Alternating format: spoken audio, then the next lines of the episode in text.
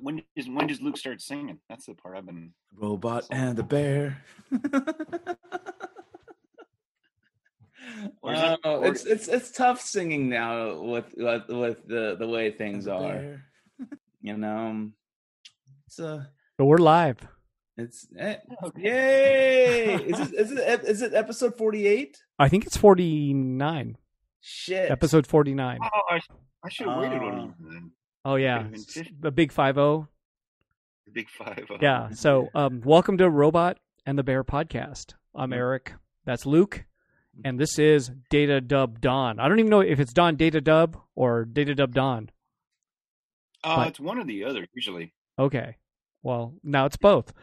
Um welcome. so where so where are you right now?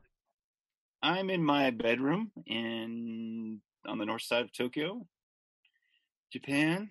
Like Ikebukuro north side or like Saitama north Mhm. side? Well, every north Saitama is north of everything. I'm on the Ikebukuro is on the northwest corner. I'm on the northeast corner. I see. Mm. What is that? That that's uh like uh Matsu, Matsudo? Matsudo? That area? Yeah, out there. I'm not quite out that far. Okay. So Nishi Nippori, Gotcha. Nishi or Nippori is the station Yep. on the Yamanote line. Yep. That's the And one I that you got to you on transfer. Awesome. Yep. Awesome. Well, welcome to Robot and the Bear. How are things going over Yeah. there in, in Japan? We're we've all been in quarantine, as you probably are aware, for the We're past in, month. We're in, lock, we're in lockdown light. Lockdown light. So what's your actual belief? What's going on out there? Oh, that uh, kind of in Tennessee mode where we're just kind of people know it's out there and they should be staying at home, but I'm not sure everybody is. Um, people are still going to the office working. Um, a lot of people are working from home, but not everybody. You know, I Trains are still saw- a video last I think earlier this week of like baton wielding police officers in Shibuya, you know, in that shady area where the robot restaurant is. Oh, in Shinjuku? Oh yeah, in Shinjuku, yeah, that's it. Sorry. All those, you know, multi-syllable names that confuse my my sad Chinese brain. Kabukicho, yeah, I could imagine there being. that's that's the most dangerous part of Japan. That that neighborhood. Seriously. You know, it's because they have so many non uh they they have so many um multi-ethnic people like, you know, like hanging out there, you know. And you know, Sex workers. I mean, yes. Yeah. And then you see all those you know, those, those obvious yakuzas, you know, like hanging out on the street with earpieces and everything like that. yeah, it's cool. Yeah, I was, I was, it's cool. That's how, I was, I was hearing that a lot of um, uh, some folks who, let's say, got have got COVID nineteen or whatever they got the they got COVID, they kind of don't want to say where they got it because of- Yeah. yeah, I read that article too. yeah, Let's see. they don't want to say where they got it, which is at a soap land. Right. I don't think you can get COVID at a soap land oh, really? Too much soap. because this, yeah, because the soap breaks the fat on the outside of the. Yeah, yeah, you know, yeah, you know, it must have been something else. It must have been at like you know, like a um from a what you call it, from a host club or something like that. Yeah, yeah. You know. But anyways, so Don, let let the people know what you do, and you know, yeah, let them let them. I, I was trying to think of like another clever What- thing to say, but like, well, look, tell tell people who you are. Ah, I would have prepared something. Um, I'm just a guy. Um, I'm back. I mean, I do my background's graphic design. I do digital marketing now, but um, I've also been quite uh, into the indie toy scene for oh, probably 20 years now, I guess. Um, as sort of fanboy slash stalker Mhm. slash toy whisperer. Um, uh, one of my jobs uh, more recently has been doing uh, consulting with for 1,000 Toys, uh, Japanese toy maker. Mhm. And so right before that, I was working with um, with Jen. Yes. Yeah, yeah, yeah. Yeah. The maker of fine action figures. Yes. Um, and then uh, so basically through that, I was through that, and also my work with PowerCore, which does the um, if you don't know PowerCore, they do the digital scavenger hunt at at Decon every year. Oh, okay. Yeah, yeah, yeah. I know what you're talking about. Oh, coming back to you. It's all coming back to me. Uh, we, we were before before this started. Um, I was trying to figure out who the hell Don was talking about. Now, I now uh, now it's all yes. I kind of mention his name again. I didn't want to mention his name again. Have you go like. Like you know, uh, hey, look, I'm bad with names. I am bad with names, and I'm also bad with like faces, and I'm kind of bad with like locations. Like if I saw him in a decon, I'd recognize him kind of, but if I, if I saw him outside of a decon, yeah, I'll be like, context. who- Yeah, yeah, yeah, who who the fuck is this guy? Wow. like you know, I, I don't Actually, I've seen you do that a lot, Luke. Come to think of it, where you you have a puzzled look on your face. You don't hide it so well. No, I don't. I, No. I don't even try to hide it. Okay, good. Because Because I've seen you like completely flustered, and I'm like, at least hide it, but you don't even bother. It's kind of nice. It's honest. like like like It's honest. Amy It's good. Soul, right? Like like I remember like um I was at Giant Robot and I think who was having the show? I, I think it was like a like Au- it was Audrey and Mari and I I didn't know Amy was like part of it too and like she was there and I was just like who is this chick? You know, why did- I was not Was she like, talking to you? Yeah, Oh, okay.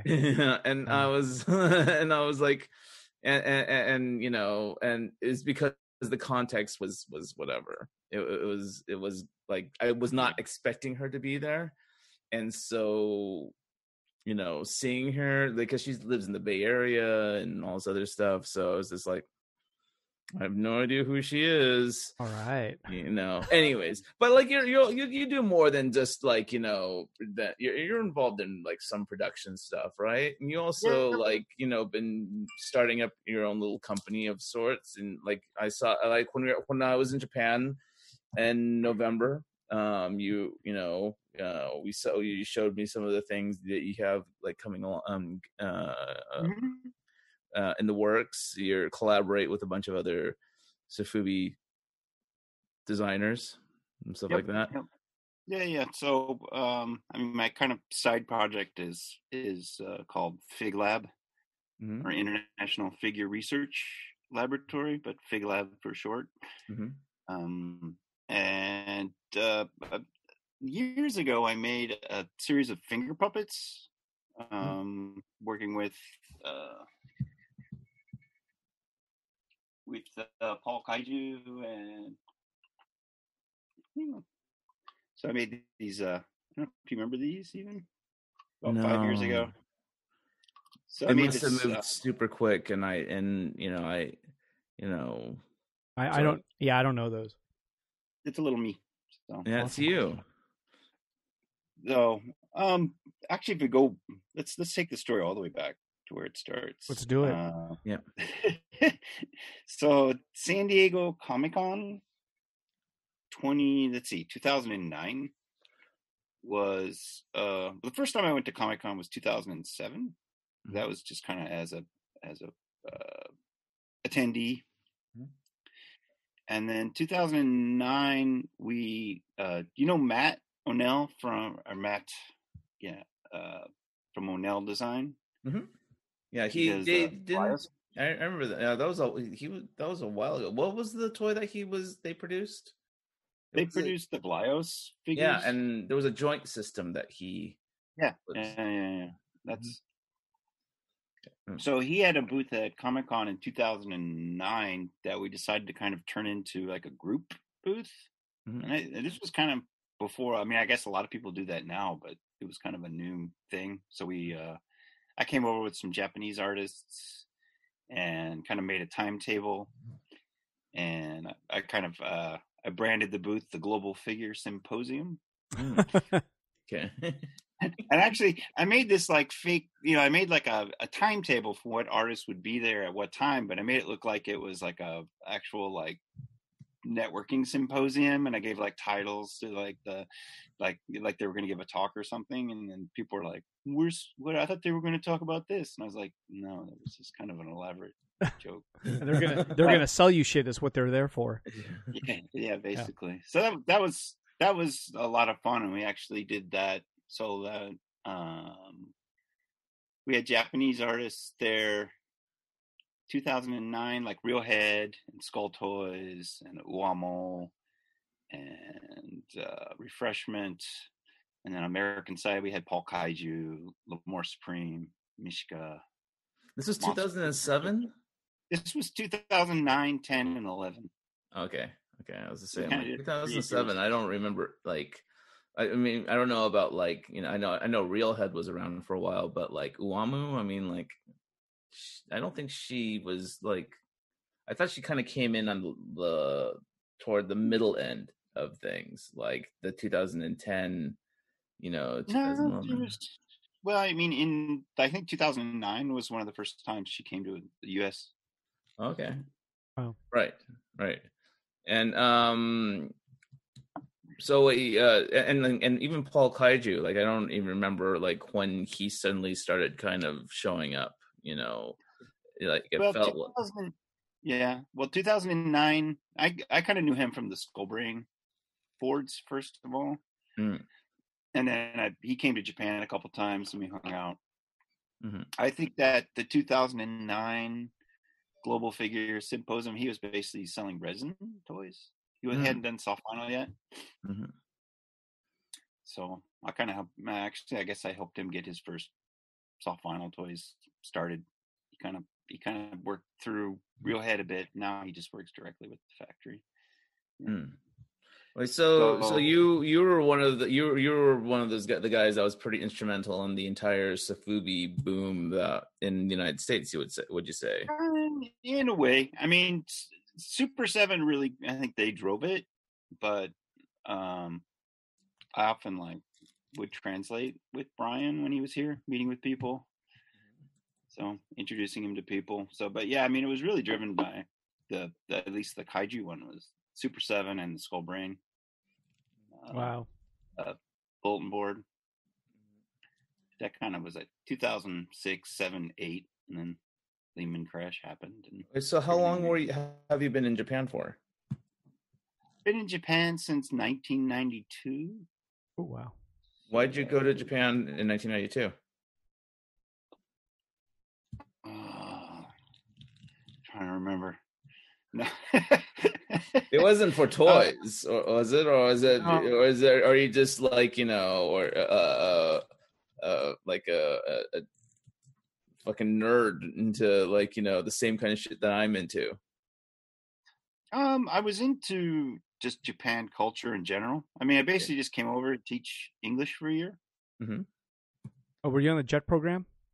No, no. I just I came on the on the sort of the guerrilla like oh it's it was the bubble time anybody can come over and teach english of course like the day i stepped off the plane uh, was the day the bubble bursted ah uh, it was around there right yeah yeah no it was like actually i think i stepped on the bubble and, uh, oh no that's all you don what have you done hmm.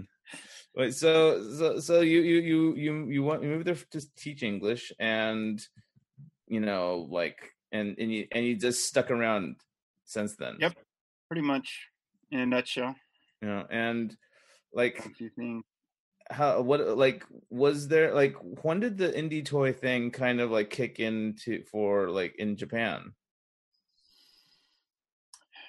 Uh, I mean, there's always been like you know like conventions and stuff like that. You know, I know you participate in like you know different Japanese cons and stuff like that. You know, and whatnot. Mm-hmm but like like you know and there's like garage kits and like you know whatever but i always kind of felt like you know the um japanese toy phenomenon was generally kind of rooted in a lot of ip like major ips like you know anime and manga related kind of um uh things. But like it's kind of evolved into, you know, I- did it like kind of kick off like around the same time it kicked off in the United States, or like, or in, was it like did it precede it like in like how it did in Hong Kong with the Michael Lau and you know whatever um oh um I'm trying to remember. Trying to remember like, well, what- okay, you were there before, like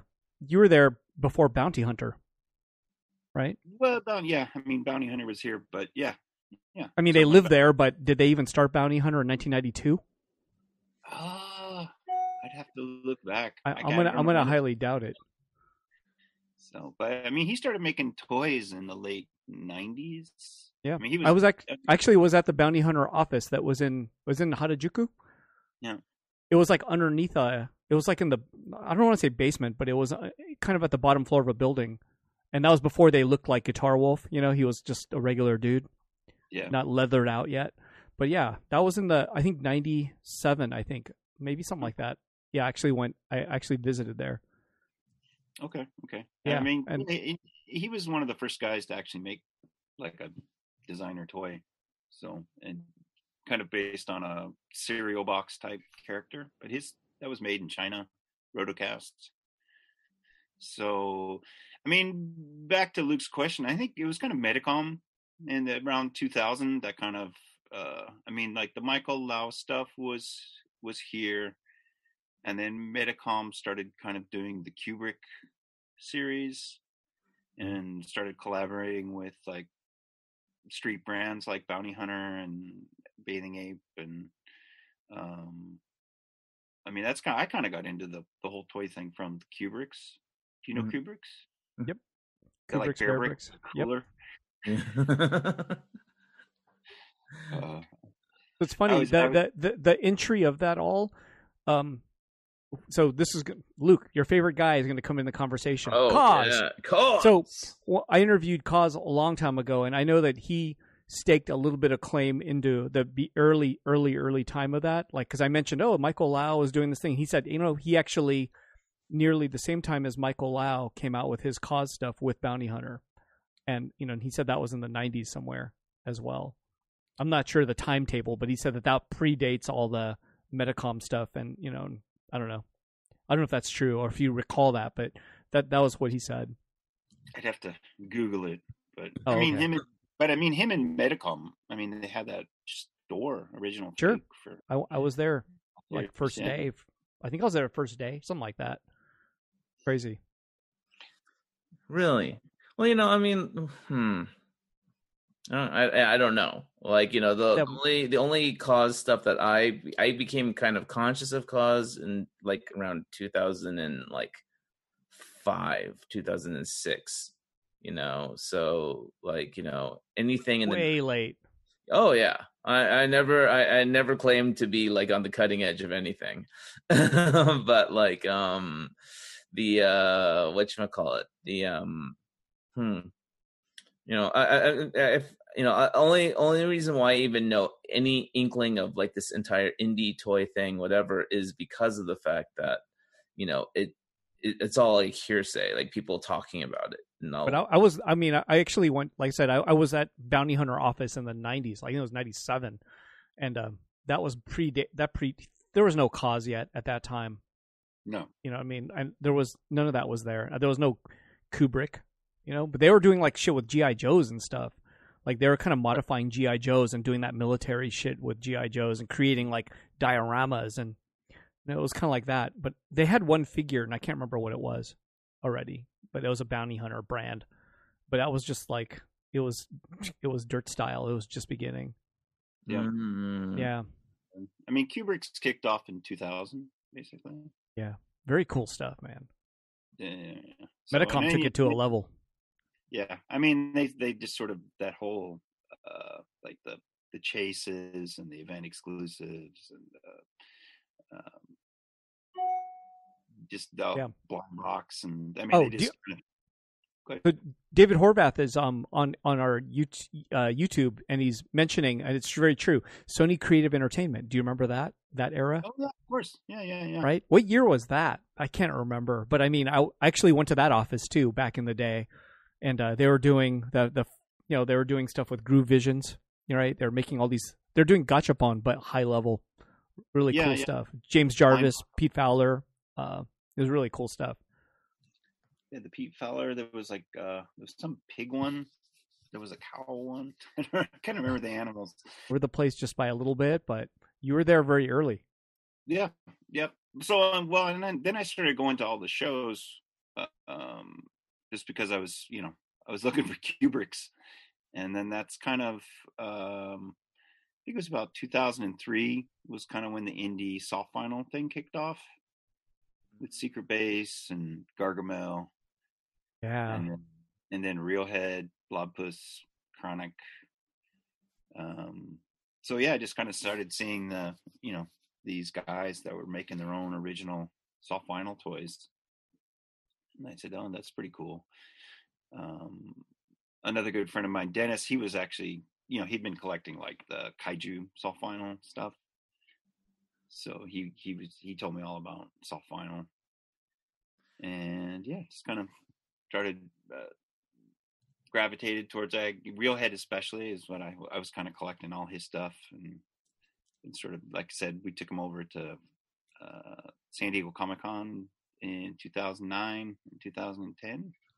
Yeah. Um, and then uh, we, we got back to the the finger puppets. Were basically it was a series of five finger puppets based on uh, one by Paul, one by uh, Sucklord. That's right, I forgot Sucklord was another guy who was in the mix. Sucklord.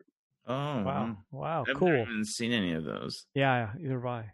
No. So it was, and there was one by O'Neill, one by Lamour, uh, one by uh, uh, two resin guys called Monster Hero. I, mean, I don't remember them. Hmm. Um, they were kind of very early kicking off the resin stuff Mhm. as an art form. I mean, it's, it's kind of exploded since then, but they were kind of on the first uh, first edge of that. So um, yeah, so I made the finger puppet series, ran those for a while. Um, but now I've got the new reboot series. I think that's what I was showing you, right? You show, yeah, that's what you showed me. Do you have any on hand? Of course. So this is uh this is Wow. Fighter X. So this is a the old school middle size.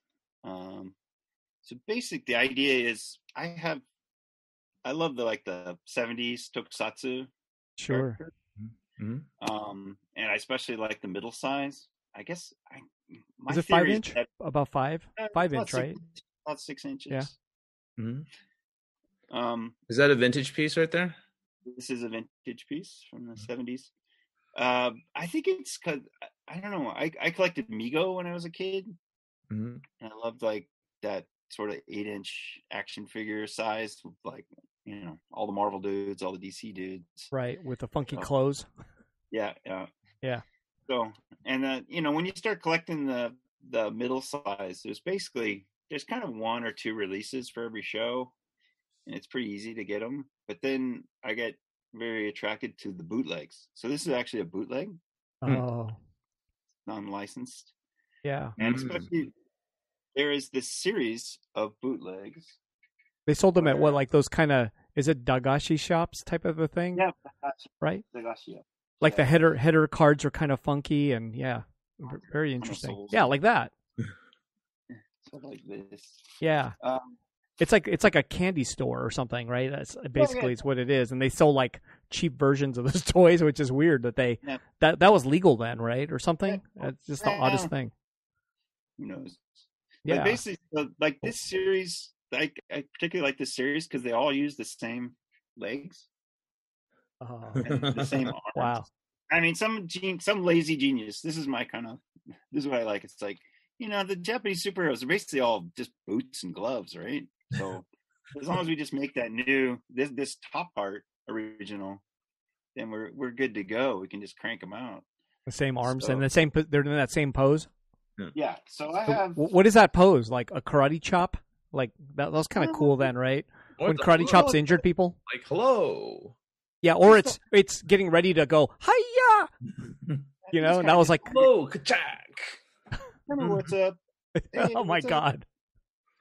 Um, Very cool. We- on the on the bulletin boards, we kind of called it the disco pose because it just kind of reminded us of Saturday Night Fever. Yeah, Mhm. that's right. So it's basically it looks like he's waving. That's what the figures look like for those that can't see Yeah. this. But yeah, Yeah, it's kind of cute. yeah, Um, five the yeah, five inch figures a good good series. Wow, yeah, it has it has a molded butt. Yeah, it's got a nice, Wow. nice little booties. Wow, So, um, yeah, I've, I've probably got about That's- that's- 20 different versions of these. Um, so the so I came up with this idea, and I kind of worked with Paul, and we basically cast the the arms and legs, and then just did original, like new original upper body pieces. That's pretty great. And this is this is wow. Devil Cat. So the new the new there's this new series that you're making, and it's kind of a takeoff on that old series. Yep. Yeah, very cool. And the arms are the arms are in the same position. Yeah, yeah, yeah. It's kind of high. That's very cool.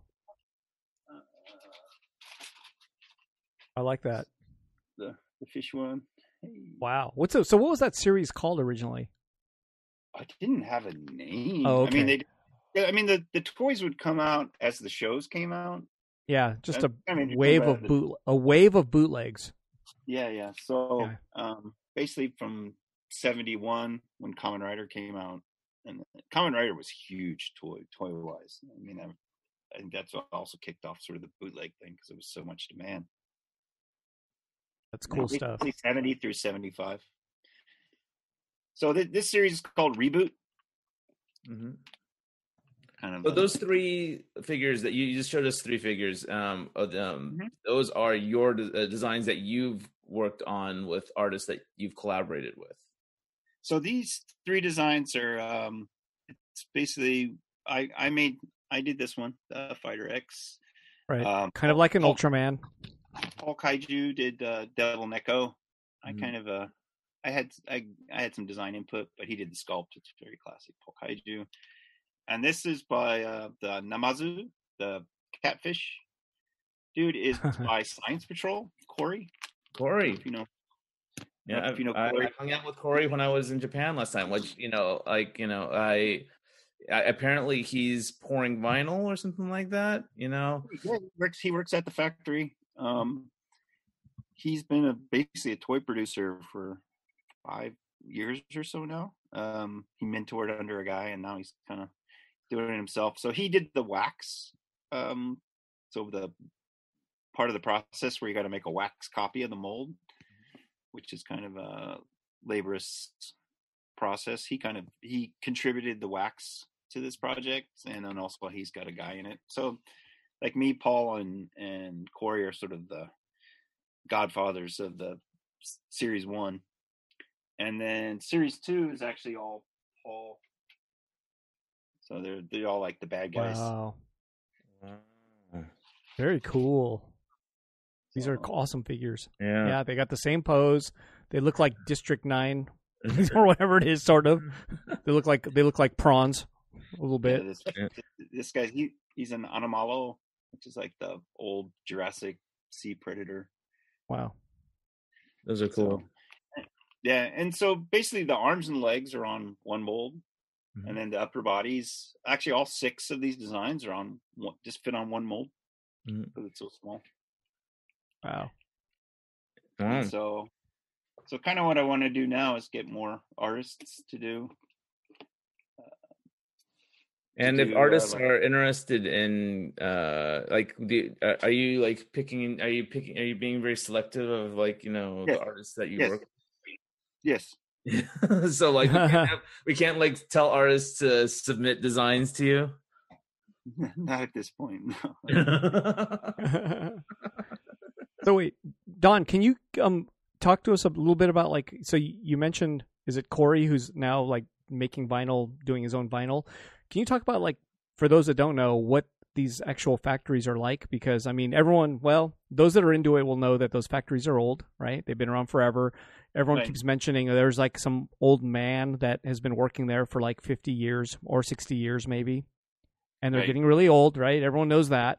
Mhm. But uh what are they like now? I mean, these are they are they still worked by an 80 year old man making vinyl toys for like so, adults?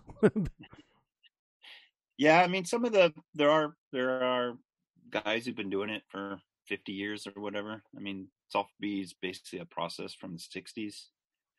Um, so there's uh, so basically there's a like Maruyama where Corey works. That's basically they they produce the projects. And they outsource the vinyl to to a couple of these smaller old guys working in sort of sheds on the sides of their house. But um, Maruyama also has an in-house vinyl pulling setup. I mean, when you say factory, I mean it's kind of like it's three metal tubs and a and a a, a pressure pressure pot type thing. Um, it's not it's not like a Yeah. state of Is it like a is it is it like a two is it like a two car garage size? no, it's like a motorcycle garage. Oh, it's even smaller. Right. Okay. maybe a one car. Yeah, yeah. The space. Oh, so it's not- tiny. Yeah. So I mean, like, so because Corey's pulling vinyl now at at Maruyama. Um, there's my buddy Dennis who lives out Shirahamatoi. He lives out in Chiba. He set up a vinyl pulling thing. Um, I've been working a lot with a factory called Shikaruna. They set up a factory about two years ago. And he's basically my age, so you know. So, like, Oh. are, are a lot of these old vinyl um, guys being replaced by a younger generation of White new- people. and Yeah. uh, yeah, yeah, and with and with Arti- you know, gaijin, you know, like That um, hipster, hipster vinyl. yeah. Well, okay, so like, l- l- tell me what what like, I'm obvious okay. So like, there is, you know, Sofubi generally translates to soft vinyl, right? Yep. But like, you know, there's like these dis- discerning lines between soft vinyl and Sofubi. One of them is made in a factory in China. The other one is made in a, you know, shed in Japan. Um, as a person who is involved in all of this, help me understand what is going on. Hey, that's that's the greatest question right there. Actually, what the hell's going on, man? you know, like, you know, and, and why should I care about like the differences and you know, like, etc. it's it's kind of up to you whether you want to care or not. I mean the I mean the process was kind of perfected here. Um, there is a level of craftsmanship to it. Um, it's and the process is called slush casting. Yeah. And what is slush cast? That's where you you uh, you have the metal mold and you pour the vinyl goop in and you cook it in the in the ass or in the uh, cyanide bath and and pull the vinyl out of the out of the uh, hole in the mold. Um, Cyanide bath. Oh yeah, yeah. I think the the the the oil the bath they use to to cook it is potassium cyanide, I believe. Toric. That doesn't sound- toric that is doesn't- that name. doesn't sound healthy, but okay. yeah, that sounds kind of dangerous. Yeah, people are always like, "Well, why can't you make uh, vinyl in in the U.S.?" So, I mean, I mean, basically, you just need a a, a, a some sort of liquid that will won't boil at 200 degrees Celsius. So that's Ah. that's why it's that chemical. Um, but and then the Kebisol is the vinyl product that you that uh, the main brand for the vinyl they use. Mhm. I mean, they can pretty much mirror mimic the process itself in China. A lot of there are little factories now hmm that are doing the uh, slush casting. hmm And so uh, Um, when when people are like pulling vinyl, they are literally pulling vinyl out of the mold. Yes, Like you haven't you haven't seen videos of this. I'm trying to uh, I'm leading the questions I'm leading the questions so people who don't understand Okay, can have a, a guy like you explain it okay. to I get how this works. I get how this works. You already knew what was really going on. I, of course I know what the fuck is going on. But like I'm trying to like dumb it down so that people who don't know what the hell's going on get a primer on what on on, on all this shit. Well, by a person who's actually there and doing it too. Yeah, That's- that matters. like, all, all, I, all I know is all I know is all from hearsay, where people I've heard rumors, I've heard shit, right? I don't know what the truth is. You're the expert, man. Yeah, Don- yeah, Don. You know, you're you're the you're the because you're the fucking expert. you're the Dr. Fauci of fucking toys. You know, let's go to it. Explain it. Luke's the Donald Trump. That- I'm That's just me. kidding. He's more, he's more, he's more the Mike Ouch. Pence. Ouch. I'm kidding. I'm messing, but yeah. Go oh, Fauci. Explain. This is how these this is how these things work, Don. this, people out there who are listening, you know, this is how it works. We gotta like, you know, Nice. You, I- I've been giving everyone a glimpse behind the curtain of the magic. yeah. I've been trying to to to to teach myself to not expect my audience to know everything that I know. Now we get a lot of people who listen that have no idea what a vinyl toy is even. So seriously. Yeah, this this is a RD podcast that doesn't even yeah. Anyway, That's okay. That's you're the expert, man. Yep, you're the expert. But so so what are you okay, so like you know there's a lot in America, I think there's a lot of you know feels between be, you know be, uh, between like you know Chinese versus Japanese Mhm. you know soft vinyl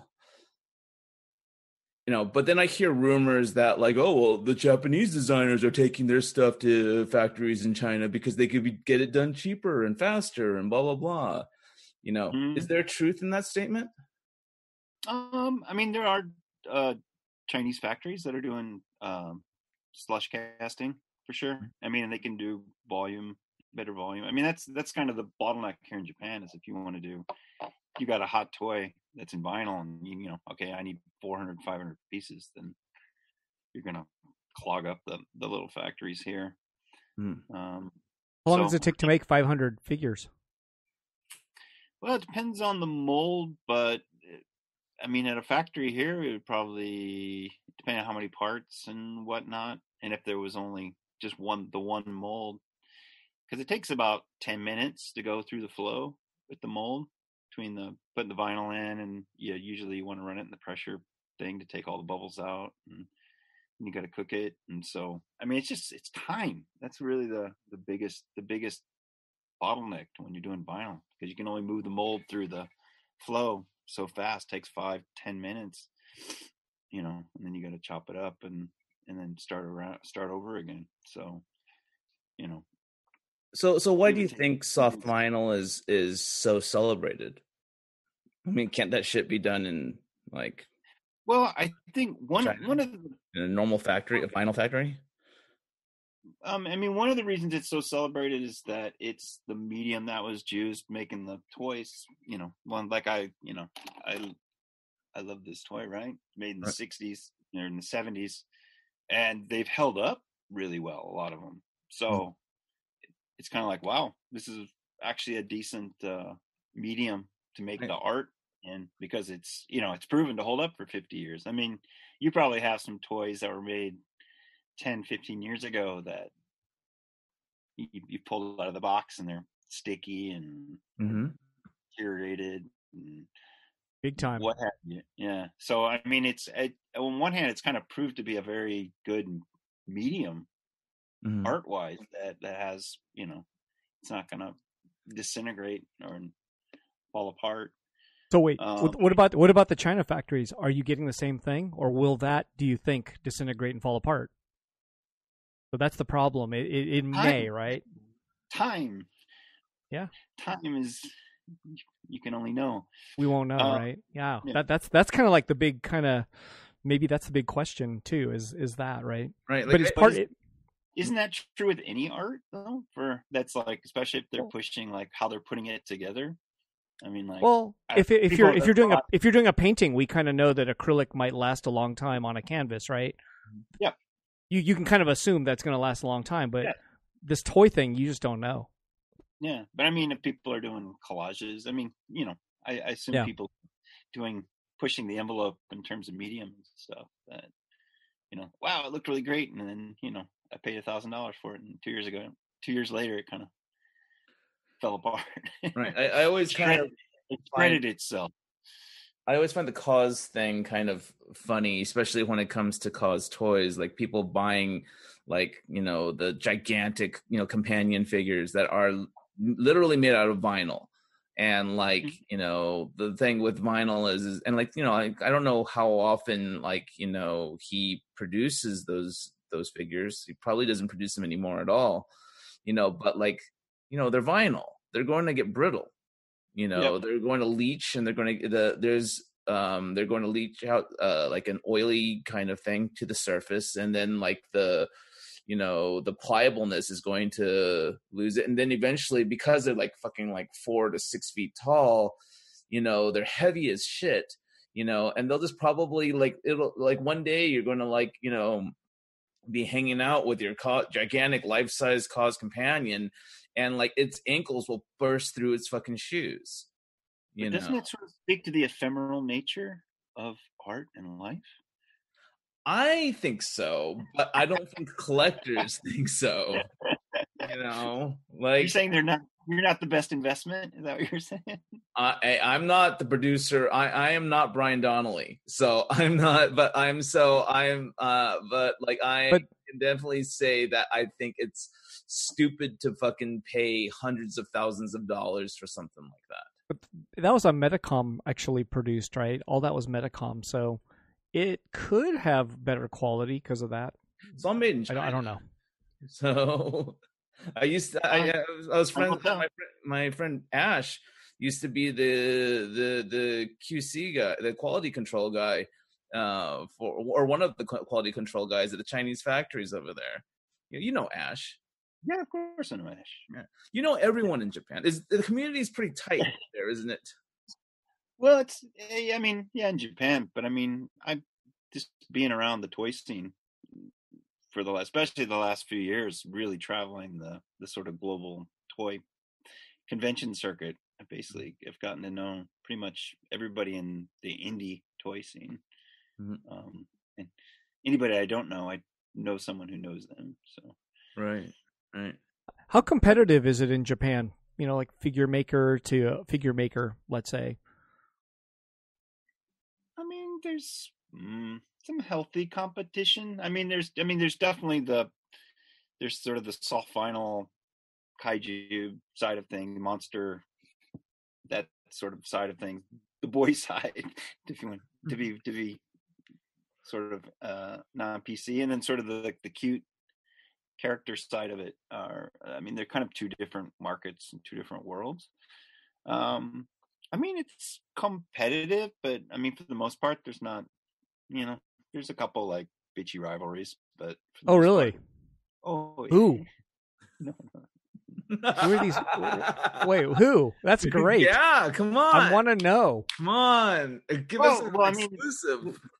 the uh, I mean, I can go back to the old school beefs. I mean, basically, Secret Base, because Secret Base were kind of the first company to start doing the vinyl, the soft Sofubi indie indie style, original characters in Sofubi, and then other designers started doing it as well, like Gargamel, Realhead, and those. And so Secret Base thought everybody was copying him just by Oh, he started that scene.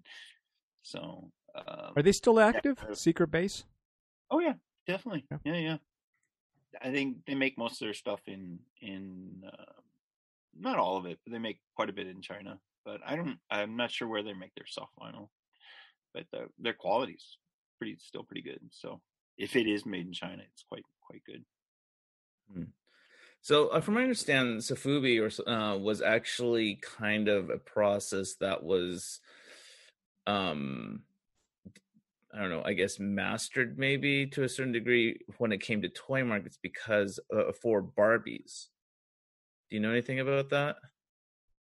Like the legs on a Barbie, um, they were using slush vinyl um, techniques to um, get the smooth, jointless features on a Barbie doll, and then like you know it, you know it, it was probably actually developed you know early on for like medicinal for medical supply you know Oh, uses You know. Dupont, maybe. you know and then um it um you know it, it got it was you know, because you know during um the 60 the, during the uh, during, the 60s i guess like you know barbie dolls were being produced or, manufactured in japan and um they um were- what This I did not know. yeah and and or at least parts of or barbies were being manufactured in japan and so the legs were being cast in soft vinyl and you know obviously they probably do it all in china nowadays but yeah that that something I, I remember hearing actually it was um in the netflix show the toys that made us where they you know during the barbie episode where they kind of they they touch on that for a second you Oh, know okay. Go back. you know. I'm not sure I watched the Barbie one. of course you wouldn't. you know um, That show's awesome. I love that show. your penis just gets in the way of everything it's okay to like barbie don it's okay you know embrace your feminine your, your your feminine side watch the barbie episode Okay, watch the Barbie episode. you know but like okay so so there there's there there there's beefs in in in the scene like with any scene Yeah, you any indie indie scene, you know, know, music scene, scene. But so like you know but like are you know like but like so when did like so uh, i guess you know going back like now you got a lot because of the demand like you know one of the things that like um i got to see when i was in um japan last time i mentioned this with Mhm. david last uh last week was that like you know i got to see the new mandarake shop right. in Akihabara where they kind of like it's only Sofubi. it's only so Soft far. vinyl, Yep. you know? Yep. And this is this store was kind of opened as a motivation uh, uh, uh, uh, uh, was motivated by the collector market in uh, maybe around the world but also particularly in china Yep, where you know it's become a very you know um hotly collected you know item. Like you have you probably have buyers coming they probably have buyers coming in from china you know buying suitcases worth of stuff and then bringing it back to Yeah. china to resell over there you know Yep. um which means that the demand for this kind of production is high now Right. um now like you know the the myth of the um of the sofubi you know pooler is an old japanese guy who's been doing this for 50 years you know and you know but like you know as we we mentioned our we our, our mutual friend corey who is a i think 30 something you know caucasian from america you know Yeah. is now doing um vinyl pulling Yep. have you ha- ha- has that is that like a a phenomenon that is like kind of happening in japan is there a lot of non-japanese people coming in and you know learning from you know the old guy and then you know No. a- and taking him taking o- uh, t- replacing him or taking his place No. I mean, just Corey and Dennis, basically. so there's two But they're mean, actually, but they're actually physically doing the work, right? That's the yes, yeah, difference. yeah. Because there's other like, yeah. there's other like toy guys in Japan that are American, right? That are uh, getting Oh, yeah, stuff made. yeah. There's, you know, we have a club, a club the American Toy Guy Club. I interviewed Luke Rook. Is he part of that club? Uh, Luke's his own club. Oh, really? but he's been there a long time, I guess, right? yeah, Relatively. Relatively. I mean, Ten years? I, I At had already, 10 years. I had already been here a long time by the time he got here. So well yeah i mean like- like you know you've been here Yeah, there for how many fucking years now 30 years Almost, yeah. almost, almost. yeah. you know, So, well, Luke, Luke actually, I mean, the other guy I was mentioning, Dennis, who has his own vinyl Right? factory. Didn't he work with Luke? Wasn't that like Yeah, Luke's? yeah, they worked who- together. right a while ago. Yeah, so they're still working together. Oh, okay. Yeah. Luke Rook. He was probably one of the first um what you call it um soft vinyl um guys that I like met you know when um when like bef- you know like way after I had done like you know I mean like I I didn't I never really thought much about like you know in in the in the early 2000s or like around 2009 2010 like I never even heard of Sofubi I never heard of like you know soft vinyl so I didn't think anything of it you know and I remember him reaching out to me asking if I had you know I had worked with a company called In the Yellow um Yep. you know, to do the kaiju for grown up stuff. And he, you know, was kind of taking bits and pieces of old soft vinyl figures and like create turning them into those like Mash. kind of mashed up, you know, almost like I don't even know how to fucking describe it. It it actually kind of reminds me of like the old Dahara that that Dahara, the show that Dahara did, you know, previously pre, you know, where he was um, having people come over and just taking random toy parts and kind of pushing them together and, and, and you know pushing them together into whatever the fuck you can you can come up with. And um, he was asking for parts from my old figures that you know I had done in Japan, and then I met him, and he's that guy's fucking crazy. you know i remember going to japan and like you know he had he i think his apartment was this like room behind the nakano broadway and it was like there was no restroom there was like maybe one small window you know and like there's this toxic like paint fumes and sh- ev- like just toys scattered everywhere you know but like That was his studio, though, right? That wasn't like his. I think he lived there at the time. you know, I think he still lives there. I think I know he still has that place. You know, but like, you Not the one that burned down.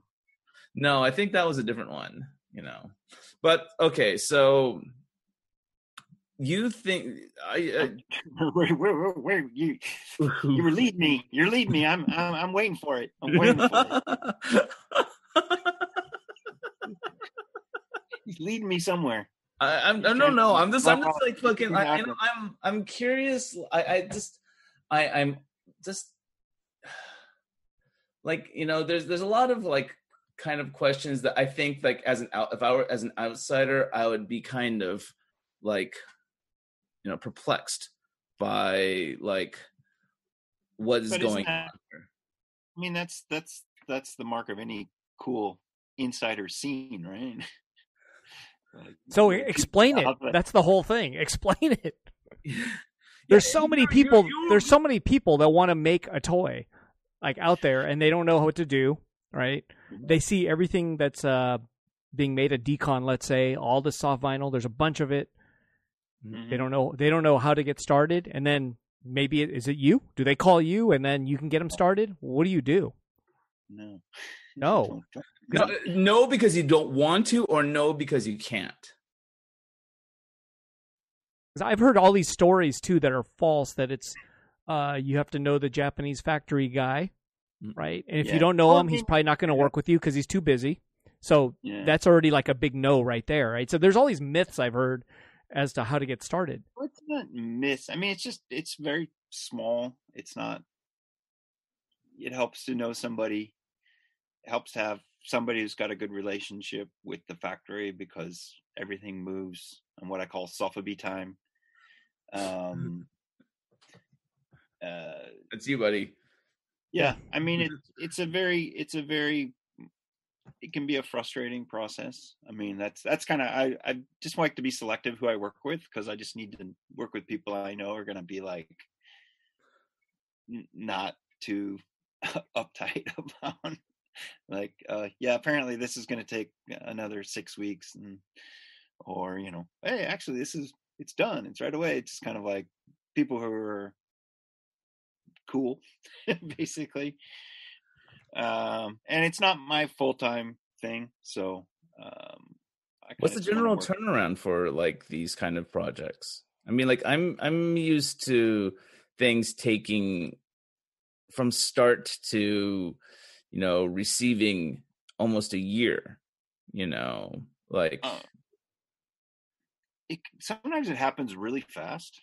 I mean, if your if your sculpt is done, I've seen things go from sculpt to test shot Mm. in like six weeks.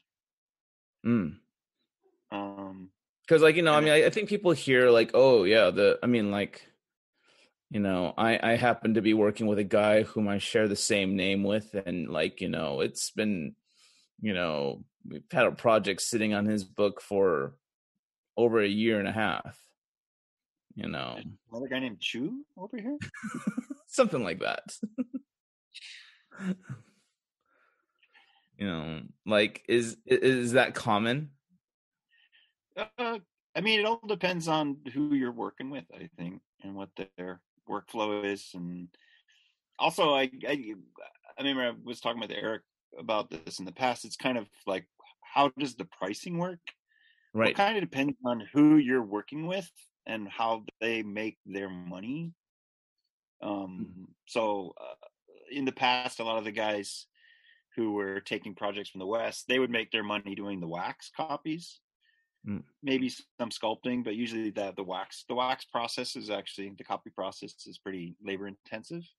Mm. So they kind of that was sort of their their main um, where they would make the money on the pro on the on the pro- project. Tell me about the um, wax part really quickly like I, i'm Yeah, I, actually, I- I'm, like I don't know what it is either. Yeah. I'm like, what is that? Oh, I mean it's I mean it's basically kind of similar to making jewelry, right? You get Oh. the you get you get the um the sculpt the wax relief or whatever, right? Yeah. Is that what it is? Yeah, A wax exactly. relief. Yeah. So basically you make a silicon mold of the original sculpt okay and you pull out the sculpt and then you pour in wax and you Mhm. make a wax copy of the of the sculpt and then you you know you go in and make sure it matches the original sculpt exactly that's sort of the labor mm. craftsman part of it um and then they send that to the mold maker and they they plate it and and then it gets melted away as they make the metal mold how do they plate it um they first they electroplate it and then i don't i mean it's electroplating process I mean, like it's wax, right? Like wax is kind of like melts, doesn't it? Well, I mean, it's yeah. I mean, they do it in a. I've never actually been to a mold factory, but I think they they they do it in stages. So they kind of I don't know if that's a the first is if there's a spray on or something, but yeah, they do it so it doesn't. So I mean, it has to melt at some point to get it out Right. to make the Right. mold. But I suppose that's the uh yeah. The it's kind of funny because the mold making part is about the only part that hasn't um been taken over by I haven't met anybody who's like, oh, I want to be a artisan mold maker. I guess it, part of it is like the whole electroplating process is is pretty industrial. I mean that I mean the the kind of cool thing about the soft vinyl thing is you can pretty much do you can sculpt it yourself. If you're good with stuff, you can do the wax copy yourself. Hmm. You can't really do the mold yourself. But then if you're Corey, you can once you got that mold, you're actually going in and pulling your own vinyl Mm. um, and then you get the vinyl and you paint it yourself and so you know you can get pretty close to where you're doing a lot of it yourself hmm it's much more of a craft process uh, i mean it's kind of between just sending something off to a factory in china where they make it or you're doing resin casting yourself at home it's kind of in that middle where part of the process is is sort of a mass production process but you're still quite you know you can really get in up to your elbows you know as being being hands on Mm. and the other nice part about it is that it's it's quite iterative. So it's not like china where it's like okay i had this thing send it off. I got to get 300 pieces maybe five different colorways but it all comes up at once Mm. um, the nice thing about the vinyl is you can kind of like you know oh, i want to get 10 10 pieces in in this color and then maybe i want to get 20 pieces the next time and 30 pieces and you know you can try you can the, the vinyl itself is also sort of a a, a medium or a, a, one of the aspects that you can you know do cool things with with the the vinyl color and clear and Right. Like that, I think that's one of the things that Sofubi is best known for are these really clear clears, and then you can like do these weird marbling effects and stuff like that, right? Oh, Wow. look at that glassy. so this is a this is a project I'm you know Clem from Big Shot Toy Works Yeah. Yeah. he's he's listening in on this uh, live cast too. oh, Say hi to. Clem. hi Clem Yeah. so this is a project I've been doing with Clem called uh, Shishi Oh, cute. cute. very very cute Yeah. and It's like uh, a like a what is that like a lion dog thing that goes in front of uh, temples? Yeah. Right. It's just a cute Uh, version of that. Yeah. Cute. Yeah, it's very cute. It's great. Um, and so I've been working with this project on Clem. Clem is one of those guys that I think is cool because he he understands that that you know things don't always go the way you know things take time. So this is like uh, got gold uh, glitter in the vinyl. Oh, Yeah, very cool. very cool. So so so the first year we were just doing sort of running these uh, Solid short run- colors. solid Yeah. colors. Mhm. Um, but uh, we've been doing the, the painted ones, jade color. So these the Oh. ones I'm showing here now are from the Kickstarter that he did, Mhm. which we're we're finally delivering. Uh, That's so cool. yeah, so yeah, I mean this is yeah, this is that clear. It's just uh, Very beautiful. Yeah, But- very beautiful. again with with soft vinyl, even with Japanese made soft vinyl clear, I time will tell if they didn't cook it too long or not. You know how yellow it goes. I have I have made in Japan obutsu clear toys that have gone. Just Sure. They get kind of yellow. Yeah. Mm. Yeah, So I think so. And so Um, that's where the yellowing comes from is uh, is in the curing uh, in the in the way it's it's cured. yeah, I mean, I that that clear vinyl. It's I have yet to see a toy from the from the seventies that isn't yellowed. But Mm. Sure. Because they have like Kikaida bodies and they're they're yellow. They're not clear. Yeah. Yeah.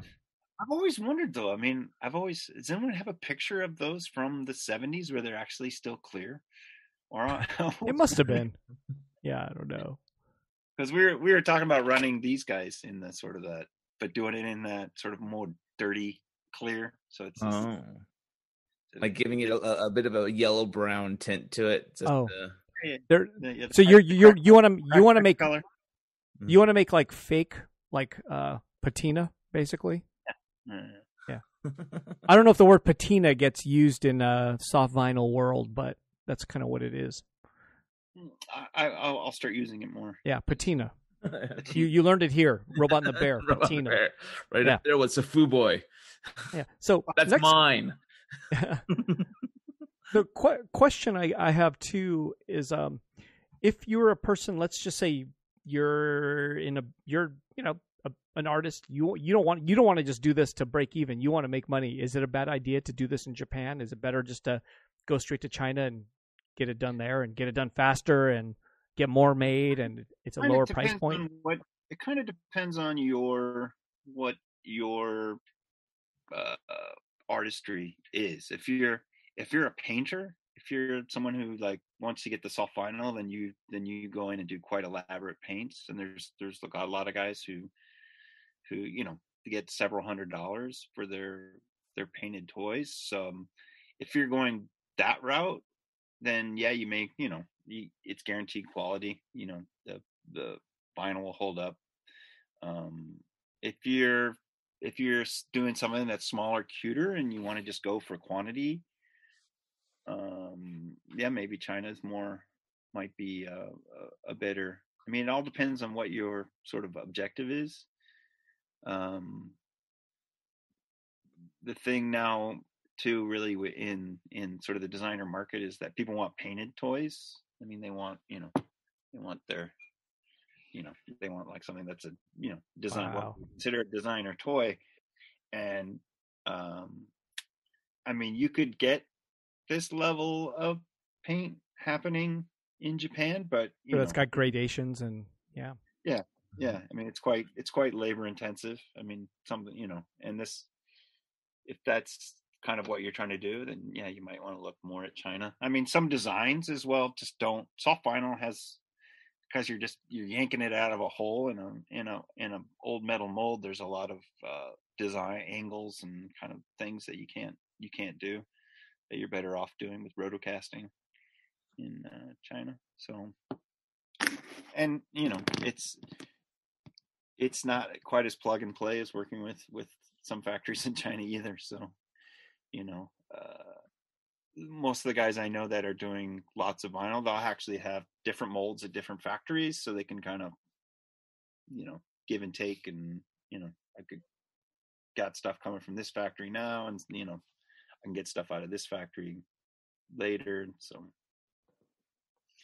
um, I don't. I mean, I don't think there's a one size fits all answer at all. I'm just kind of figuring that is making uh, sofubi in Japan a thing that you do where you don't expect to make money, that it might just be a break even and a cool thing.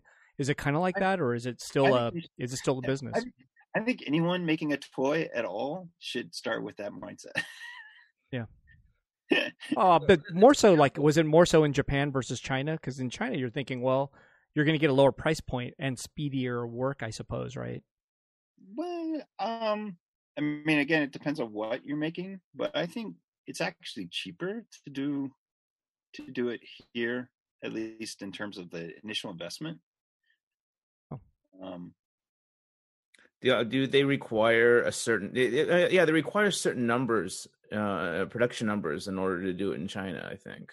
yeah, yeah, yeah. You I mean, you know, there's factories now that have kind of gone, okay, we'll do instead of a thousand, yeah, we can we can we can scale back to three hundred. I th- I think there's a there is I'm, I've I've heard that a bunch actually. Some of the Japanese guys that actually work in China can do smaller runs now. Mhm. They're- They're not afraid of doing that, which is kind of amazing. But the th- but like you know in, in Japan like it seems like you can be able to do like 10 of this particular color of vinyl or whatever. Mhm. You know, and you know obviously you know you're going to be paying for it because you're going to have to it, has to ship from Japan to the United States or Japan to Europe or Japan to China or wherever you you know you you want to ship it to. And it's generally you're you know you're going to be paying less shipping when you ship out more you know? But like you know i you know I guess it depends on your on the demand. Can you be able to command like a higher price point with limited num because of the limited number of production pieces Mhm. you know um you know like i don't know Do people want your stuff? was that? Yeah, right depends. People do, you know. Well, I mean, that's the thing about like toys in general, right? You know, like, is there a demand? I you know, like, can you like, you know, what's? uh, I don't know whether or not you noticed it because you were at DCon. Uh, were you at DCon this uh, uh, last year? Yes. Yeah you know, there's a lot. There's this growing resin scene. You know, going on out there. You know, and there's a lot of growing scenes or scenes growing out of every corner and nook. Yeah, but like, but but resin in specifically, I, I was kind of surprised, like to see like there was a quite a demand for it. You Okay. know, I've actually met people like who are only interested in buying resin pieces. You know, um, you know, I actually like resin. I think resin feels more, you know, artistic. You know, um, because it's has a certain delicateness to it Mhm. you know it's, um you know like say you know and you know yeah it literally is delicate because you drop that shit it's fucking gone you know yeah. um but like That's- um That's why I like vinyl because I'm always knocking stuff over. yeah same here but like the thing but the thing is is um you know the but like you know the thing about like you know for like people who are just starting people who are you know new to who are trying to get off the get off the ground and you know it, it'd probably be smarter to start with you know casting your own resin or finding someone who can cast resin i mean resin molds only last so long anyways right Right. you know, you I mean, I think, yeah. I mean, basically anyone, for the most part, especially based in the U.S., if you're not starting with resin, then um, I mean, that's definitely a much easier way to build up because you can do it all yourself. hmm You know, build up your base, build up your characters, Right. and then you know, So it's less of a gamble.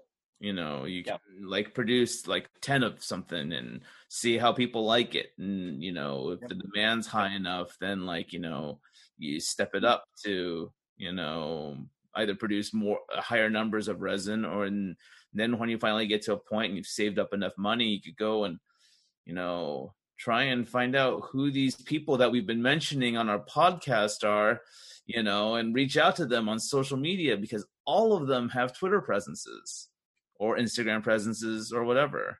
And if you're mm. lucky, they'll get back to you. Or if your name, if your reputation precedes you, you know, they'll be clamoring to, you know, to to work with you because they know you've got the money. and your stuff will sell. Yeah. because So- yeah. But what what makes what you've worked with a lot of characters? What are you looking for in characters like that you've seen? Because you just said build up your characters. So what does that exactly mean to you? Like, Um, so kind of, and especially going around the Asian um, sort of toy circuit, um, it's very artist driven right now. So most like the successful artists, they'll have their character that they they can draw. They can sit and just draw all day, like Luke and his bear. Mhm. And um, yeah, it's. I mean, it. You know, there's no there's no formula, obviously, to what what kind of a character uh, is going to take off. Should I add some more? Um, because I work. Uh, I don't know if you know Kaori Hinata. Hinatik does Morris, the cat with antlers. Oh yeah, yeah, yeah. Yeah. yeah. So, I mean that her character is just blowing up. Still, I mean, just keep going. She go going from strength to strength, and it's been really nice going because I've actually traveled all around the world with her as she's as as that character sort of come out, and just kind of watching people gravitate toward it, and um, and a couple other character designers that I work with that um they have their vinyl toy of their character, but then they can also iterate it into other media. They can draw it. They can do paintings of it. They can. Um, uh, it it works as a blind box if Medicom wants to start doing a blind box or a bear brick of it. Mm. Um, so I I think yeah, there's definitely a sort of a artist and their and their their mascot signature character is and and then you know most of these artists they also have worlds around their character but it, it uh there definitely seems to be like this sort of uh artist plus their character sort of driving force right now Is that you're saying so? You, yeah. you think there's a trend in, in at least in Asia right now? i think it's i mean it's pretty worldwide but yeah i mean Hmm. it translates quite well to asia Right. um and you know these artists they one hand they can make a toy and on the other hand they can make art um and so it kind of there's they can do a spectrum of stuff that's based on their character design um So what you're you saying know- basically is, uh, for those who are listening, it's a commitment. This isn't Yes. some instant draw it in a notebook once and then you know make a toy out of it and you're going to be successful. Maybe, but probably not. The fact is, uh, somebody who's worked, created a world around their characters, then makes a toy has a better shot. That's that's Yeah. the basic bottom line. Very simple. Yeah. Yeah, yeah, yeah. You got you got to be in it, and you got to put in the time. I mean, I've and I've I you know since I've been going around the circuit the last four or five years, I've noticed there's artists that you know try to go as to as many events as they can, and you know you're you're maybe just in each country once a year, but having that touch point every year um, makes a big difference to some artists who started you know eh, maybe I'm not going to attend all the events, and I've just you know but I've taken their their figures to sell Mhm. and when the artist is there and when they've they've made the commitment i just see a huge difference in the amount of sales um, especially when the artist is there and they can sign the toy and, and do the you know do an illustration but just making that commitment to go and and meet the people, meet your fans, basically, and do it regularly, it makes a big difference. I think. So you're you- saying that I need to get start, you know, building up my my my my my um uh, airline. All roads lead back to Luke. Yes, it's about you, Luke. This is all about you. well, I, I, everything is about me in my world. But, like, Well, But basically, everybody is what Don's saying that if you're going to do this and you're going to have toys, travel with your toy. Make that commitment. It might be worth it. yeah. Are we gonna Are we gonna There you go. travel again though? I mean, that's kind of that's the Yeah. The Good super question. Sad part, super. So then what- part. So, what happens? Do you think uh, you're going to miss out on conventions this year? I suppose. I don't think he's Um, going to be missing any conventions because there won't be any conventions.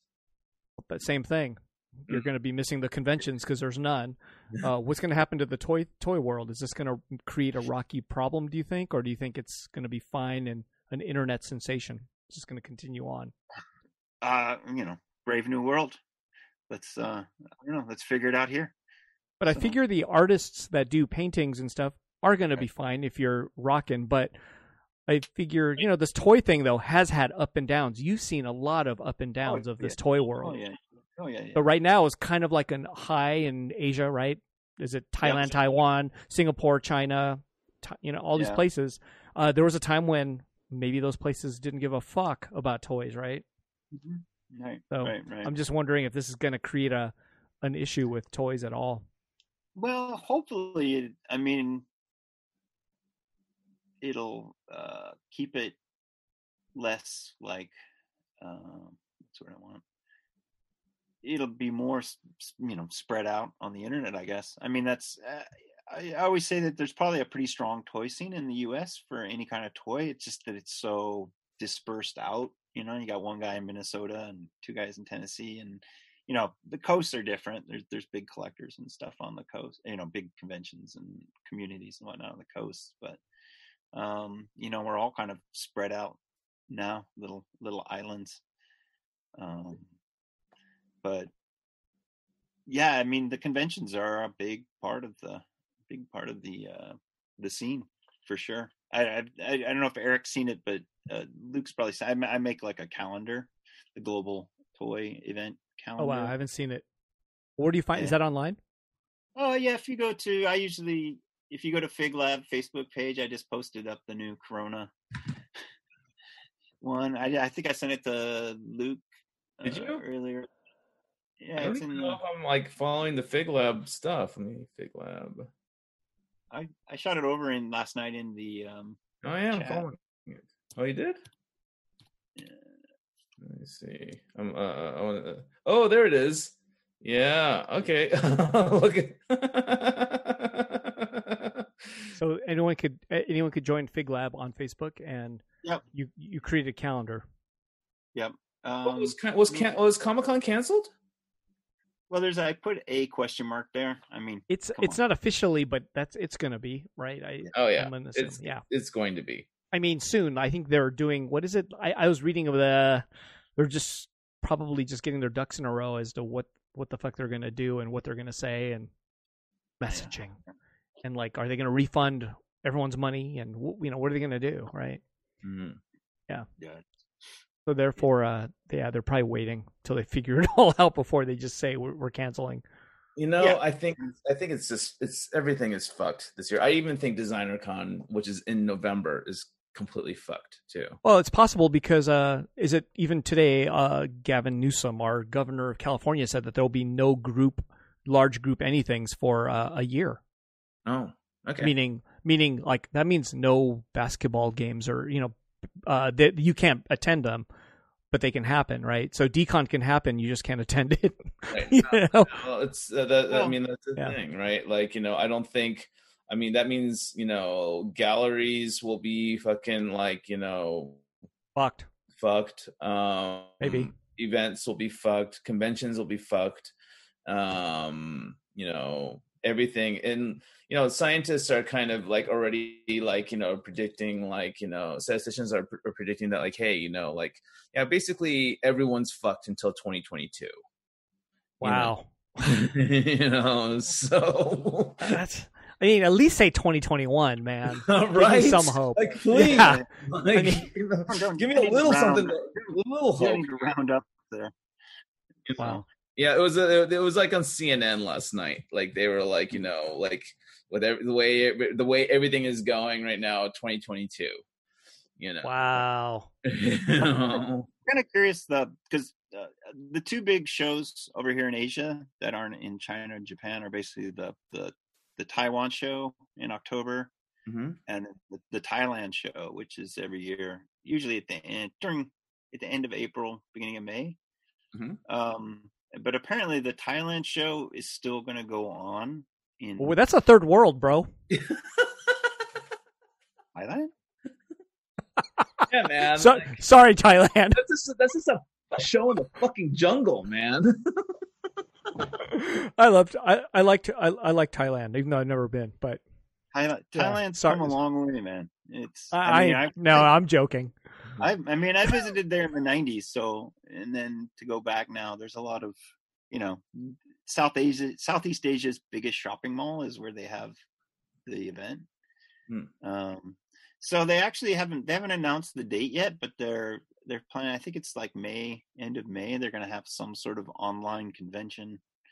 Um, I guess you just find if you just follow Thailand Toy Expo on Facebook, they they've made some announcements, but very curious to see Hmm. what and you know an online toy thing is Hmm. uh it's making me so sad though because Yeah, that's a tough one, right? Because Right. that means uh, well, yeah i mean this is just such a big part of my life the last couple of years too traveling Yeah. all around but st- is stuff like uh, Wonderfest in Japan going to happen? I mean, that's way down the road, right? I think that isn't that Um, like September or something. there was one in there was one in february that they Yeah. people thought oh they were going to cancel it but they they actually had it Oh, Um, Japan's different though because they're hiding the they're hiding it all right because of the Olympics, yeah, and now here it So- shows. It's showing up now. yeah, yeah yeah, yeah. Once they got once they secured 2021, they're all like, all right, let it out, let it on out. Of course, we're we're hiding it right in, in the United States as well. So you know, everyone everyone is fucking hiding it. I don't know. Is is New York hiding it? They they New York is like a country's worth of COVID going on there. Right. Well, but the the thing, I mean, it was just yesterday. Like their numbers spiked because they acknowledged that certain people, you know, people who died. Yeah, there's people that are dead in New York that haven't been found yet. They're in their apartments, probably right? Oh, Literally. Yeah. Well, Yeah. You know, once summer comes along and this and the city starts stinking like dead people, it's gonna, it's gonna be fucking. That's what I'm saying, man. Mm-hmm. No, there's people dead right now that people don't even haven't found them yet. Yeah. So, yeah. wow, that- wow this went dark fast Well, Japan's going to be the same. You know, you have all the hikikomori. You know, actually, they're safe though They're because safe. they They're- don't leave. they're- They don't gonna leave. out- they're, they're gonna come yeah, out but like, 10 years and imagine how many repopulate the- fucking lonely dead people that like haven't killed themselves, you know, are fucking hanging out, you know, in their fucking like, you know, one their their their studio apartment or their fucking one bedroom In know. Japan, in especially in Japan, right? Oh, yeah. Oh man. Tons of them. There's entire fucking cities within cities. of them. Oh no.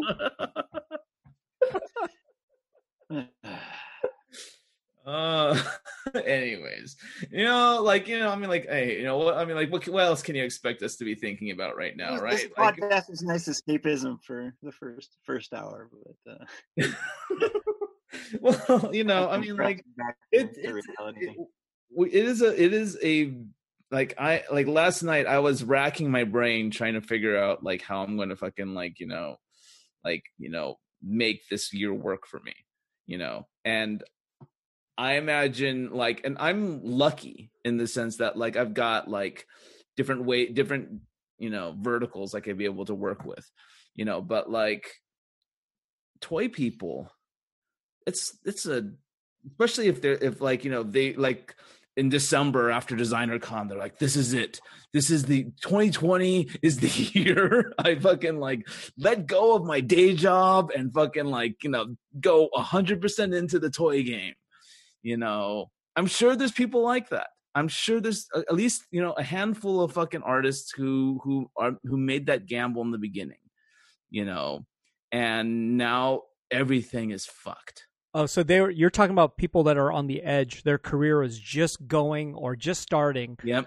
Uh, you know, in this in this genre, and then uh, the rug kind of get pulled out of them. Right? It's sort of like a.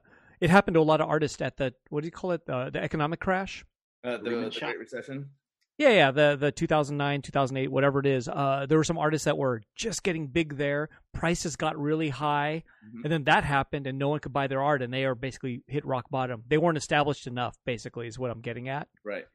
Uh, bet you that's gonna happen, maybe too, right? There'll Oh. be some who just weren't ex- established yet, just just about to hit, Oh yeah. Yeah. Oh yeah. It's, And- it's happening. and they're gonna start. Then they're gonna start all over in about two years, as you're saying. They're gonna have to start from rock bottom. Oh man, really sad, but I, I think that's possible because I saw it happen in at that r- Great Recession time. right. Mm. Yeah. Yeah. No fucking. You know. We're gonna continue this dark theme. This is happening. they're gonna, they're gonna, I want to hear Don cry. You know, you're not gonna see me cry. Well, Don. Don. Fortunately, Don has.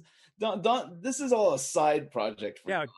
but you work with uh, toy companies. Is that your like real day actual day job? Um, I mean, my I do digital marketing, so Oh, okay.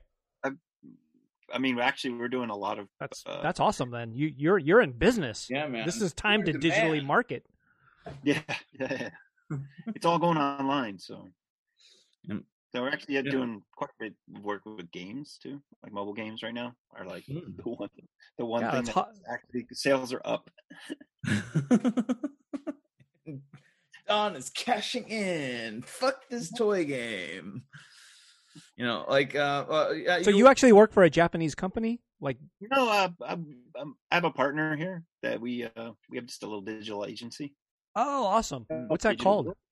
Digital Will. Digital Wheel. will Digital Will. Yeah. Digital Will. like Well, that's do you- pretty dark too. Where there's a digital will, there's a digital way. Okay. Oh, is that the- Oh, is that the- or write your digital will because you're gonna die. Exactly. Pick your choice. have your will in the cloud. You know, but like My like partner's name is he, his name is Will, so he and he Okay. so he so I think he didn't realize till he was thinking in Japanese more when he did it. And then when he went to register the name, he was like, "Oh crap!" What have I done? Awesome. But, uh, nice. yeah, yeah, it's good. I need to probably get to work here in a bit as well. Okay, okay. Wow. This is know, how- this how time a long guest does has, the- tried, has, has, has, has, is, is, is, is bailing on us, you know, but like, okay. How long does how long does the robot and the bear usually go? It I mean, goes like it's until we decide it's done. Yeah, we go we go till it's done. okay. Well, I was listening to the David Horvath one last week, and it seemed like the at least the uh maybe it's the podcast version. It seemed like the end got cut off. I don't. Do you do? I don't know. Do you do an edit for the podcast? Did the end get cut off? It just seemed to kind of trail. I can't remember the last thing. It did, Oh. didn't seem to kind of wrap up. Just kind of Really? yeah, yeah. It went This is for- on the it on, was on two, the it on was my a two hour. It, it went for two hours. Yeah, yeah, yeah. Mm-hmm. I was- I was I was I was listening to it. It was a couple times that I I had I was like laying on the couch and like David Yeah. said a couple things made me laugh out loud. My wife like was like, "What are you listening to?" well, and, and you were and you were brought up. We we mentioned you on Oh, the that's, on the cast. that's what made me laugh. That's what made me laugh. you know, like you know, because like you know, if David, and his, David and his wild toy conspiracies. because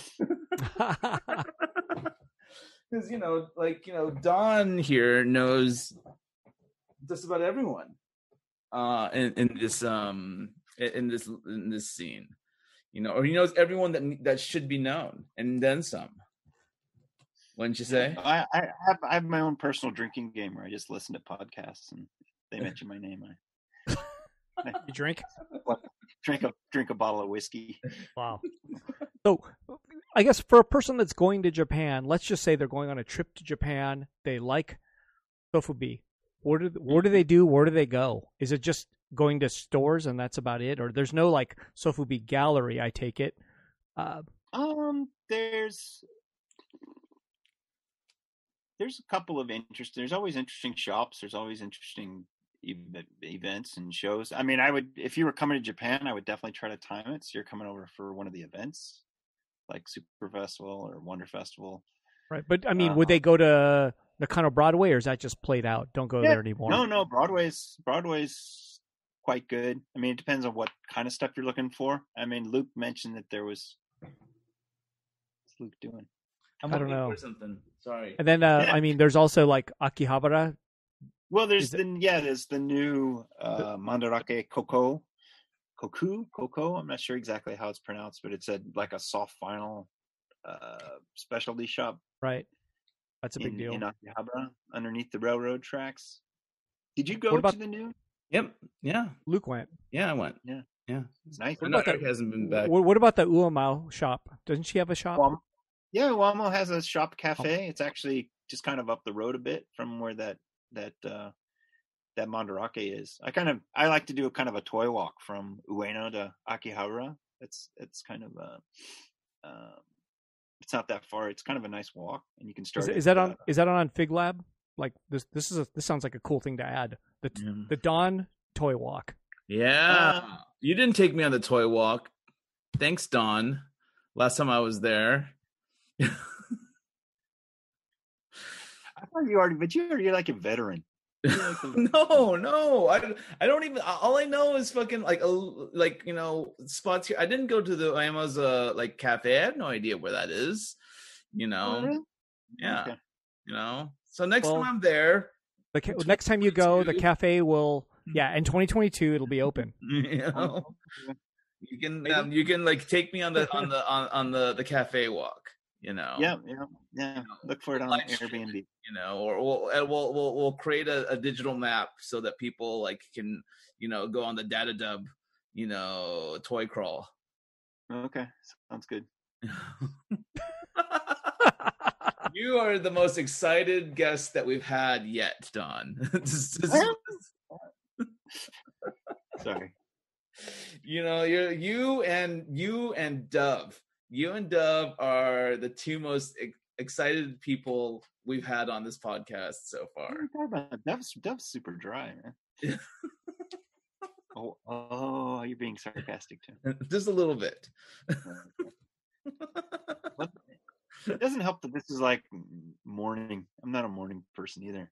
Yeah, I know. I know. We could we could have had it later. We could have had it oh. later. You know, it's okay. It's okay. But like, so let me think. how can we end all this? How, how, what on what note should we end on uh, end on all this? Dark. Something with hope. No, hope. hope is hope is a fleeting fucking you know is, is hope is fleeting but like okay so we, we talked about sofubi we talked about chinese soft vinyl we talked a little bit about asia and asian like trends is there like like okay i want to end on this uh, on on this question Okay.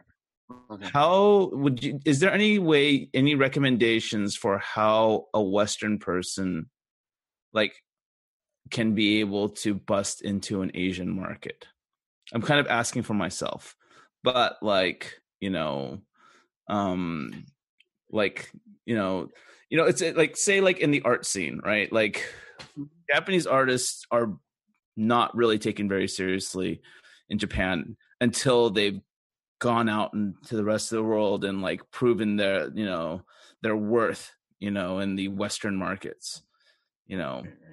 You know is there a way for a westerner to kind of come in and have an impact on the asian market And not have a career here, you mean? Like not have a big career in Either say, or. America? either or Mhm. Because there is people that make it in Japan who have uh, very little here, and vice versa, right? are there Yeah. i don't know Rodney Greenblatt. who's that Rodney Greenblatt. Do you remember Rodney Yeah. Green, Greenblatt? You know who Rodney Greenblatt is? i don't know that name it sounds like a comedian Yeah, He was. he was like a, he was a star in Japan. Let Yep. see rodney He's- greenblatt Yep, but then here, not quite, I guess. But he was a artist, I suppose. I don't, I don't even know what he was famous for in Japan exactly. But it was like Oh, art, toys, illustration, and art. illustration, I mean, yeah. he did he did, he did like all the covers. You know, you do you remember Puffy?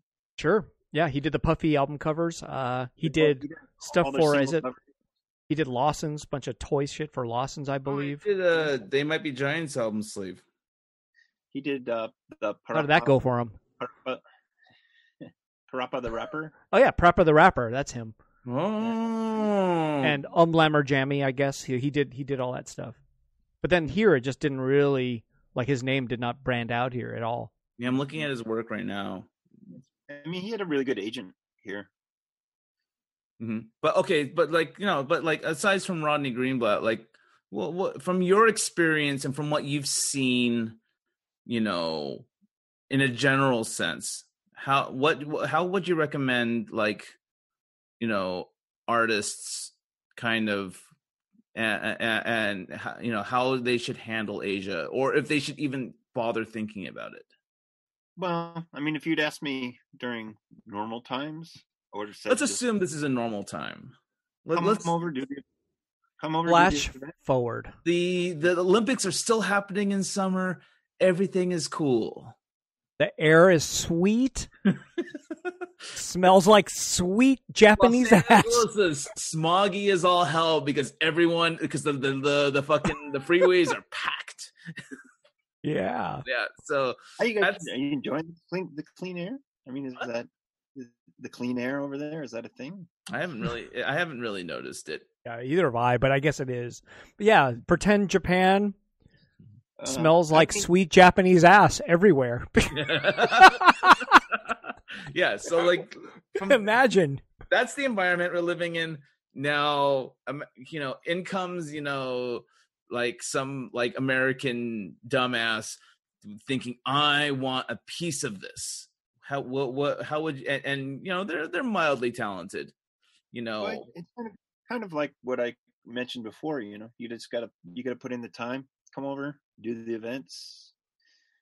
Um, you know, look for look for connections over here. For you know, depending on what your stuff is, like it may it may fit in better, it may not fit in, or it may, you know, maybe you think maybe that like what- do you think we should pander should americans pander to a japanese to japanese sensibilities like look at me i do anime art you know i'm i've got i've conquered deviant art you know I I would I would I think Eric would agree that you should never pander. I mean, as soon as you Yeah, pander, Luke, stop pandering, bro. Be tough. Stand your ground. America. we like we like your bear, but could you like could he be more happy? Can he smile? Don't forget, uh, what was that character? Um, the guy who did that kind of like a bear that was all bloody.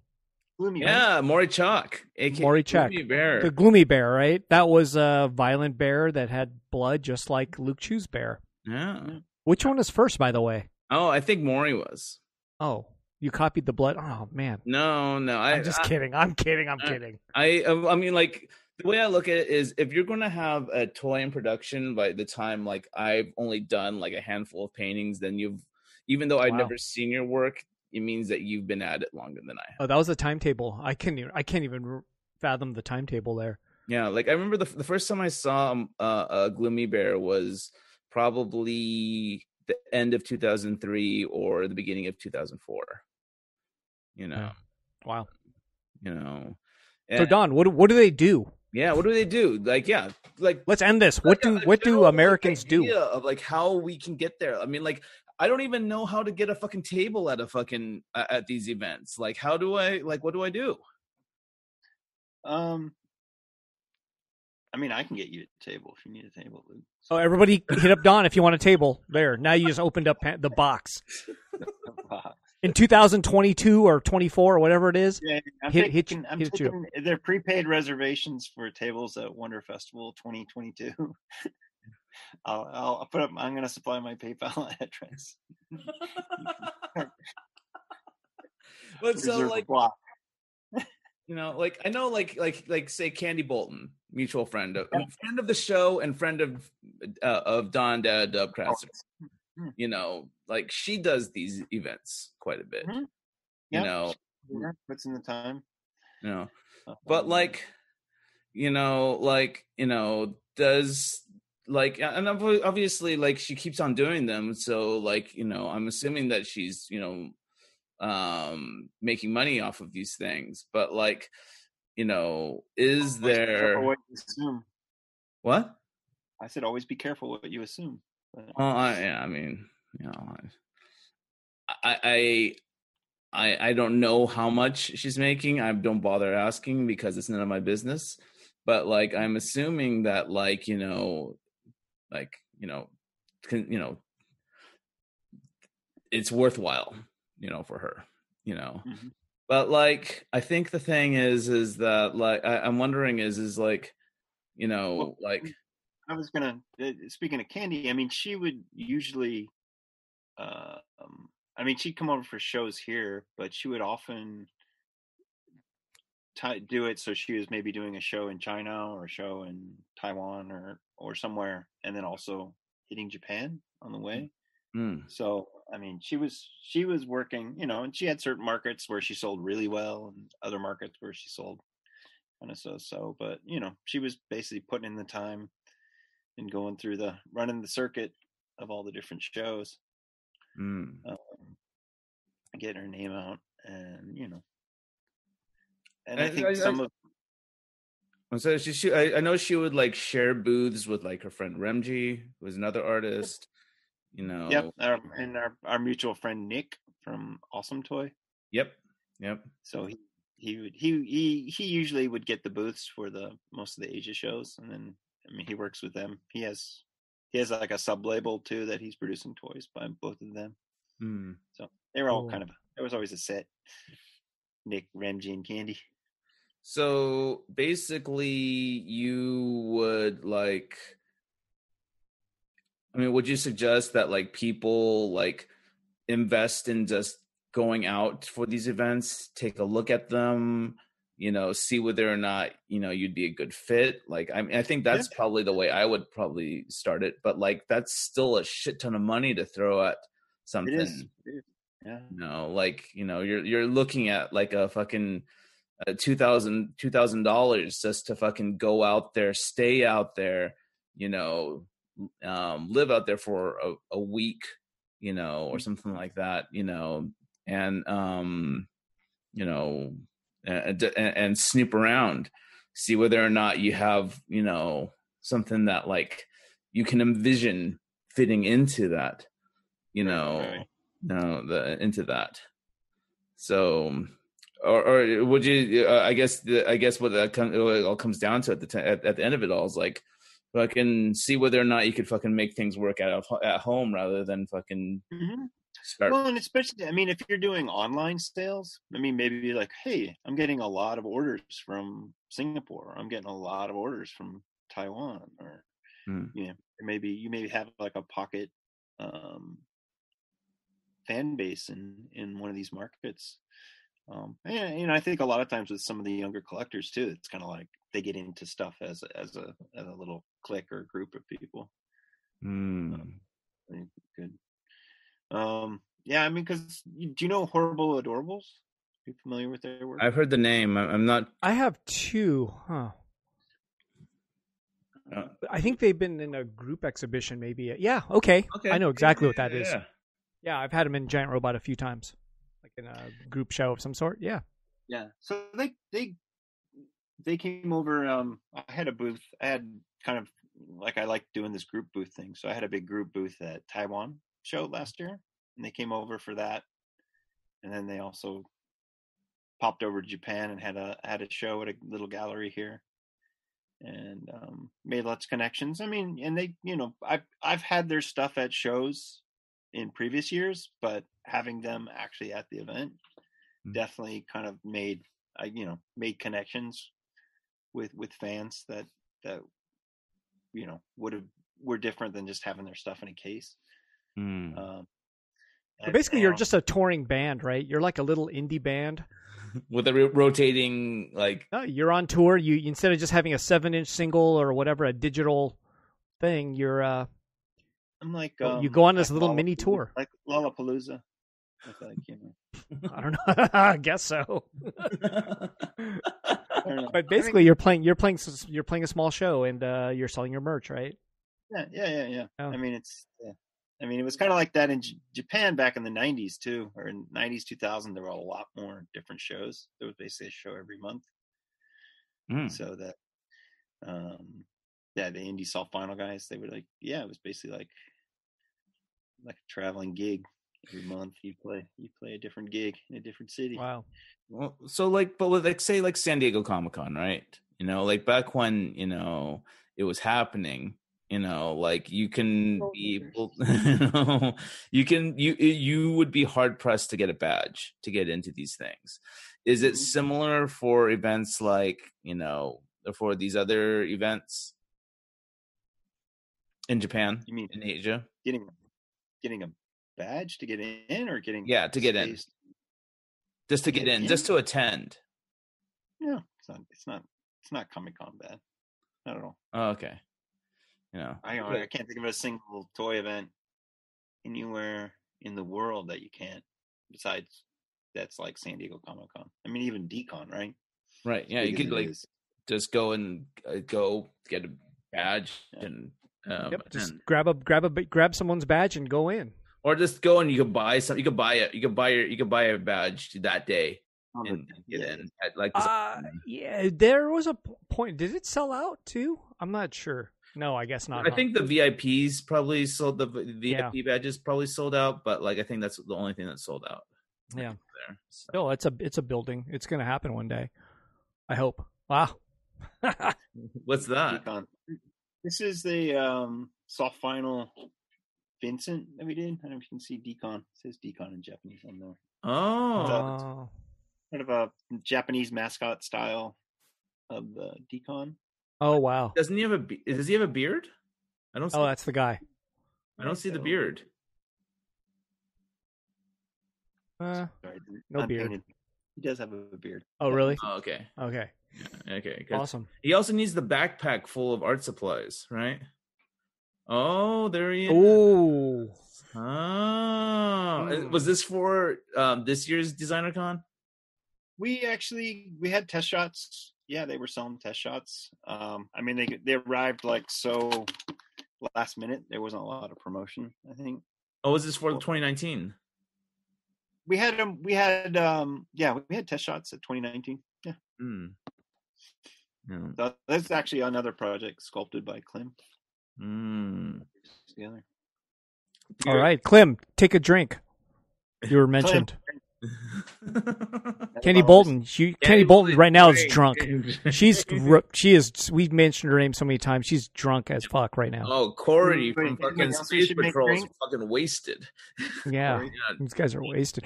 Even Luke Rook took a few sips. He got a little bit of something going on there. Sippy Jen- sips. So we're Jen, good. Jen, uh, Jen should take a couple more hits. We, Yep. I Come don't- on, Jen. Come on, Jan. You know, time to bottoms up, buddy. Yeah, David Horvath. He got a couple of little shots in. So yeah, Yep. And I'm fucking tossed. yeah.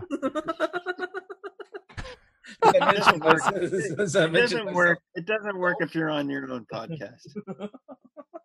like I don't, I don't score any drinks off of this one. This one doesn't- I gotta wait for the next one where you be like, you, you bash me as like that guy we had last week. anyway, Don, thank you very much for for being on the podcast. You know, it's, Oh, it's- my pleasure, man. you know, I I enjoy. I want. I'm, I'm. I'm definitely very curious about like how like you know Asia works, and I think more than anyone that we can have on here, you would be the person who would be able to like you know help us you know navigate this this scene. You know, How Asia works. Yeah. yeah. So, yeah. You know, And like- next next time you could tell us more about the beefs of Japanese companies battling each other. yeah. Like I heard everyone hates nag nag nag. No comment. He's a character. He's a character. I don't know him, so like I, I I have nothing nothing you know for or against him, but like that's the that's what the rumors that's what the streets say. Everyone at least rolls their eyes. I would say, at minimum. He's all right. Yeah, He's all right. he's all right. He's all right. all right, man. Thank you very Thanks, much Don. for for doing this. Oh, my pleasure. cast, You know, before you have to go to work. You know, so the first time we've actually like podcast out with someone outside of the United States. Oh, really? Yeah. My- really? That's true. Outside. I guess so. Yeah, like you know, we haven't talked to anyone outside of the United. Like David was the furthest. He was in yeah uh, last, and he was in Texas. You know, but you know now we Well, can. you guys- usually do it live in the studio, though. Traditionally, right? Yeah, The actual Yeah. person there, there. And, and, This- and when we can, I think I'll, I would like to go back to that format because I think it's, you know, you can like it's easier to work off of, you know, the energy, you know, of the room Yeah. that way. Sure. Um, you know, So you could fly Don into L.A. and we'll do this, Okay, sure. Luke. Yeah, once, once they reopen up the. Yeah, when- do it at Luke's house. yep, yep, yep. Uh, I'll, I'll, I'll, I'll start working on that. Okay. okay. Cool. I think there's still cargo flights, so maybe I can catch one of those. Are, wait, are are flights like canceled right now? Are, are, are there no, No. flights? Flights are going on. Yeah, I see planes in the air all the time. Yeah, there's flights, Cargo flights, especially. Cargo. but you can go to Japan. You'll just like if you went to Japan, you'd just be quarantined for a while, right? Like technically, I think you'd be quarantined for 14 days. at least. Yeah. Yeah. Is it So if you go to quarantine or is it self quarantine? Ah, I saw like pictures of like cardboard little rooms in the. Oh yeah, that's right. I airport. saw the cardboard beds. Yeah. I don't know. no, no, I, I, didn't th- know. I, I think um you get so I, I think you the government will quarantine you for two days maybe. They'll test you, quarantine you for a couple days, and then you're on your own. But you're supposed to quarantine yourself, and you're not supposed to leave the area or ride public transportation. I believe. Mm. So you're you're basically not fucked. how you- get in from the airport. No, I think you you can't go anywhere until 14 days. You're not supposed to ride public transportation. You could walk or ride a bike, I suppose. Kind of far. Mm. Yeah. And I think mm, I'm not sure what the rules are. I mean, like the embassy did send me an email saying, "Hey, if you want to go back to the U.S., you should probably go back soon." You're like, fuck that. Yeah. I had a friend who who made that mistake. That you know they they flew in like um to Japan because they were bored to tears here, and then like literally like you know the next day they got you know notification from the embassy saying like you know you're either going to you know like hang out here or you're going to go home you know um or you're going to hang out here indefinitely or are you're going to go home and so they came, they went back home you Mm. know the next They- day And they paid. and they paid they paid for their Yeah. boredom Yeah. Anyways. So, okay. Thanks, Don. One more time. Thank Appreciate you, it. guys. No, no, it's awesome. alrighty man Thank you. have a good night It's, man have a good day it's every Alrighty. week. Thank you much. Take care, guys. Thank you. Mm, Bye.